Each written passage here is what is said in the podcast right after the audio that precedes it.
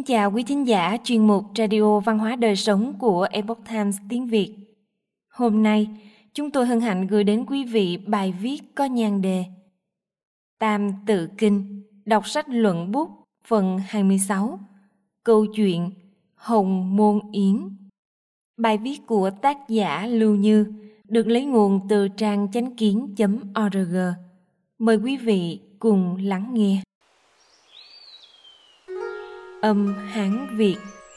Doanh Tần Thị, Thụy Kim Tịnh. Truyền nhị thế Sợ Hán Tranh. Cao Tổ Hưng, Hán Nghiệp Kiến. Chí Hiếu Bình, Vương Mạng Soán. Tạm dịch. Tính thị doanh tần Bắt đầu thống nhất, Truyền tới nhị thế, Hán sợ phân tranh. Cao Tổ Hưng khởi, Dựng nghiệp nhà Hán Đến vua Hiếu Bình. Vương Mãn soán ngôi. Dịch nghĩa tham khảo. Tần vương doanh chính Thôn tính sáu nước Hàng triệu, yến, ngụy, sở, tề, Thống nhất thiên hạ và xưng đế. Thị là Tần Thủy Hoàng, Sau đó hoạn quan triệu cao, ngụy tạo di chiếu, Truyền ngôi cho người con thứ là Hồ Hợi, Thị là Tần Nhị Thế. Sau đó xuất hiện sở bá vương hạng vũ cùng Hán Vương Lưu Bang tự mình xưng vương, dẫn đến cuộc diện tranh đoạt thiên hạ lẫn nhau. Hán cao tổ Lưu Bang hưng khởi, giành được thắng lợi, kiến lập cơ nghiệp nhà Hán. Đến thời Hiếu Bình, ngoại thích Vương Mãn chuyên quyền. Sau khi nhũ tử anh kế vị, Vương Mãn soán Hán xưng đế, đổi quốc hiệu thành Tân. Đọc sách luận bút Bài học này nói về chuyện hưng vong của hai nhà Tần và Tây Hán. Mục đích vẫn là lấy sử làm gương. Cho nên, người đời sau hẳn là muốn tiến hành tổng kết đánh giá công tội nặng nhẹ của các vị khai sáng vương triều và bài học mất nước ở thời cuối của hai vương triều này bởi vì đây là giáo dục vỡ lòng về lịch sử sẽ không giải thích tường tận chỉ để con trẻ nhớ kỹ các điểm chính của lịch sử là được rồi cho nên ở đây không thể nào triển khai lịch sử tường tận, chỉ là một gợi ý. Ví dụ như có rất nhiều tranh luận về Tần Thủy Hoàng, khen chê đều có. Hôm nay chúng ta chỉ đưa ra một số gợi ý để suy nghĩ. Hy vọng rằng các em không thoát ly khỏi bối cảnh của thời đại trên thực tế, có suy nghĩ độc lập của mình. Tần Thủy Hoàng, 13 tuổi đăng cơ, 22 tuổi tự mình chấp chính, Đến 39 tuổi hoàn thành đại nghiệp thống nhất thiên hạ. Chỉ dùng 17 năm ngắn ngủi, nhanh chóng kết thúc thời kỳ xuân thu chiến quốc. Cục diện chư hầu hỗn loạn kéo dài 500 năm.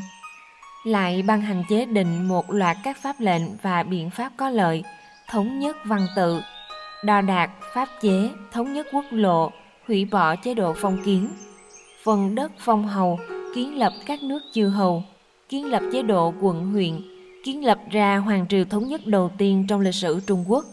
Nói cách khác, hơn 2.000 năm trước, do sự thống nhất của nhà Tần, phế bỏ chế độ phong kiến mà đã không còn các nước chư hầu, cũng đã kết thúc thời đại phong kiến. Đây là công lao rất vĩ đại không thể nào phủ định. Chế độ văn hóa này, cơ cấu quận huyện cho đến ngày nay đã được phổ biến áp dụng và lấy đó làm gương, không có thay đổi gì lớn. Rất nhiều người hiểu lầm ông là vị vua bạo ngược. Thật ra đó là hậu quả tạo thành bởi ân oán tình thù suốt 500 năm chinh chiến để lại.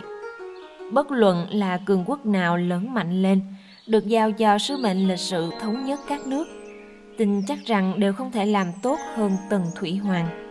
Nếu như ông thật sự bạo ngược, thử nghĩ xem qua mười mấy năm chinh phục sáu nước, trong nhiều lần chinh chiến hoàn thành thống nhất bá nghiệp, tại sao chưa từng có ghi chép nào có liên quan đến việc chôn sống binh lính, tàn sát hàng loạt dân trong thành. Trên thực tế, sau khi tiêu diệt sáu nước, ông chưa bao giờ có hành vi diệt trừ tận gốc toàn bộ vương tộc các nước. Trong hiện thực hỗn loạn như thế, ông dám giữ lại đời sau của hầu hết các vương tộc. Thực là một vị vua rất can đảm sáng suốt và có tấm lòng cao cả trong lịch sử Trung Quốc. Trong lịch sử sau này, nhiều nhà văn đã miêu tả việc Tần Thủy Hoàng tiểu trừ sáu nước là bạo, nghĩa là tàn bạo, thực ra là do một số hậu duệ của sáu nước không cam chịu mối hận mất nước, không nhớ ơn cho được sống của Tần Thủy Hoàng, ngược lại chụp hai chữ tàn bạo lên Tần Thủy Hoàng. Nếu Tần Thủy Hoàng thực sự tàn bạo như thế, thì hậu duệ của sáu nước e rằng sớm đã bị tiêu diệt rồi. Loại khí phách này khác xa khả năng của một bậc đế vương bình thường. Ông có thể nhanh chóng thống nhất sáu nước, nhất định là tài trí hơn người, chí hướng cao xa, biết chọn người hiền tài, không xét biên giới quốc gia, không xét thân phận, là vì minh chủ dùng người không nghi ngờ. Nếu không phải như thế, nhân tài sẽ không từ các nước hội tụ về nhà tần. Không có nhân tài, không biết trọng dụng. Người lòng dạ hẹp hòi, thì căn bản đại nghiệp nặng nề thống nhất thiên hạ hỗn loạn suốt 500 năm không thể hoàn thành. Đặc điểm lớn nhất trong việc dùng người của Tần Thủy Hoàng là lỏng tay. Dùng người thì không nghi ngờ, không can dự, cho thủ hạ tự quản, trao quyền tự chủ cực lớn cho họ. Ông đem 20 vạn đại quân giao cho Lý Tính, đem 60 vạn đại quân giao cho Vương Tiễn, đem 30 vạn đại quân giao cho Mông Điềm, không thiết lập các loại hạn chế gây trở ngại cho quyền lực của họ, cũng không can dự vào việc chỉ huy tác chiến của họ. Sau khi thống nhất toàn quốc, đối với những lão tướng công thần này, Tần Thủy Hoàng tiếp tục ủy thác trọng trách. Các nhân vật trọng yếu như Lý Tư, Vương Tiễn, Môn Điềm và các danh tướng khác đều trước sau vẹn toàn, quân thần cực ít nghi kỵ. Sự thật liên quan đến việc đốt sách chôn nho đốt sách là có liên quan đến việc chính ta đồng tại cần phải bỏ đi cái giả, giữ lại cái thực trong mớ vàng thâu lẫn lộn của sách vở các nước và bách gia chư tử. Để lưu lại văn hóa chính thống, từ đó trình bày và phân tích các phương diện chỉnh lý một cách chặt chẽ. Chôn nho, tức là loại bỏ những kẻ thuật sĩ hữu nho với những tà thuyết mê hoặc công chúng. Công kích triều đại mới muốn phục hồi chỉnh thể sáu nước và sự diệt vong của nhà Tần cũng liên quan đến những lịch sử quan của cổ nhân như thiên ý, thần đặt định ra lịch sử. Do đó tất cả sự thật đối với Tần Thủy Hoàng và nhà Tần không cách nào nói rõ chỉ bằng một bài viết. Nếu quý vị nào có hứng thú, có thể tự mình tìm đọc loạt bài viết về Tần Thủy Hoàng trong mục Nhân vật thiên cổ anh hùng trên trang Epoch Times tiếng Việt. Câu chuyện Hồng Môn Yến Những năm cuối nhà Tần, đội quân do Lưu Bang thống lĩnh trước tiên đã công phá vào cửa ải nước Tần, đồng thời phái binh trấn giữ cửa Hàm Cốc.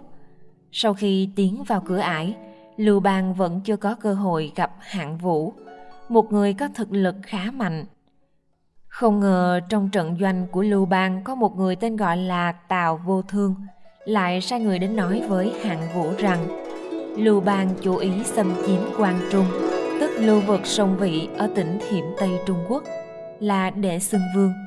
Hạng Vũ nghe xong tức giận không thôi, quyết định dùng binh tiến đánh Lưu Bang. Quân sư Phạm Tăng của Hạng Vũ nhân cơ hội này ra sức khích lệ, ông cho rằng cần phải tiêu diệt Lưu Bang trong một trận – bởi vì Phạm Tăng đã từng nhờ cao nhân xem qua vân khí ở phía trên doanh trại của Lưu Bang, phát hiện có tướng thiên tử, cho nên ra sức khuyên hạng vụ phải ra tay trước để được lợi thế. Hạng bá, chú của hạng vụ biết tin này, do ông và Trương Lương ở trận doanh Lưu Bang có quan hệ thân thiết, bèn đi suốt đêm đến trận doanh Lưu Bang đem tin tức nói cho Trương Lương biết. Dụng ý ban đầu của hạng bá là muốn Trương Lương rời khỏi Lưu Bang. Nhưng Trương Lương kiên trì không chịu, còn đem tin khẩn này bẩm báo Lưu Bang. Lưu Bang nghe xong tự biết mình đánh không lại hạng vũ, ngược lại thỉnh cầu hạng bá trở về giải thích cho hạng vũ rằng mình tuyệt đối không có ý xưng vương. Hạng bá nói, có thể, ta có thể giúp người làm hòa, nhưng mà sáng sớm ngày mai, người phải đích thân đến hồng môn, chỗ hạng vũ ở để thỉnh tội. Thế là hạng bá trong đêm lại chạy về quân danh hạng vũ để bẩm báo rằng Lưu Bang là đã giải thích như thế, đồng thời hắn còn nói Nếu không phải vì Lưu Bang tấn công vào quan trung trước, thì làm sao ngài lại dám đi vào đây? Bây giờ người ta lập được công lớn, mình lại muốn tiến đánh người ta. Đây là việc làm bất nhân bất nghĩa, chỉ bằng nhân cơ hội hữu hảo khoản đãi hắn đi. Hạng vụ đã đồng ý. Sáng sớm hôm sau, Lưu Bang quả nhiên dẫn hơn 100 người ngựa đến Hồng Môn. Tự mình đến tạ tội với hạng vũ. Hy vọng hạng vũ không nghe lời đồn đại của kẻ tiểu nhân, mà theo lời của hạng vũ, Lưu Bang cũng biết được nguyên lai là do Tào Vô Thương trong trận doanh của mình nói ra. Bữa đó, hạng vũ giữ Lưu Bang lại cùng nhau uống rượu. Tại bữa tiệc còn có hạng bá, Phạm Tăng, Trương Lương. Phạm Tăng nhiều lần lấy ngọc bội hướng về hạng vũ ra hiệu phải giết Lưu Bang. Nhưng mà hạng vũ vẫn không chút động lòng. Phạm Tăng thật sự kìm nén không được. Thế là tự mình gọi một người tên là Hạng Trang đến. Muốn hắn lấy cái cớ múa kiếm mà giết Lưu Bang. Hạng bá nhìn thấu ý đồ của hạng trang, tự mình cũng cầm kiếm lên múa, yểm hộ cho Lưu Bang để hạng trang hoàn toàn không có cơ hội ra tay.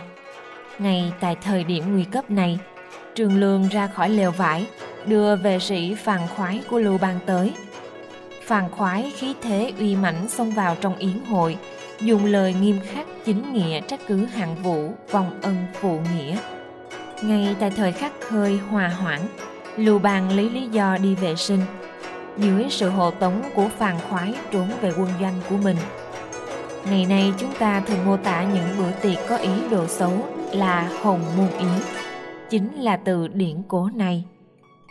Câu chuyện này còn nói lên phương thức tư duy của người xưa, chính là cho rằng Lưu Bang là thiên tử được thiên ý tuyển định. Bất kể Phạm Tăng nghĩ cách nào để giết ông, đều sẽ biến nguy thành an. Điều đó tiết lộ rằng không thể làm trái thiên ý. Mỗi triều đại gánh vác một sứ mệnh, chính là một lịch sử quan mà trong đó thần ăn bài lịch sử mỗi triều đại với hướng đi vận mệnh của mình. Quý thính giả thân mến, chuyên mục Radio Văn hóa Đời Sống của Epoch Times tiếng Việt đến đây là hết. Để đọc các bài viết khác của chúng tôi, quý vị có thể truy cập vào trang web epochtimesviet.com. Cảm ơn quý vị đã lắng nghe, quan tâm và đăng ký kênh. Xin chào tạm biệt và hẹn gặp lại quý vị trong chương trình lần sau. Kính chúc mọi điều bình an và tốt lành đến quý vị cùng người thân.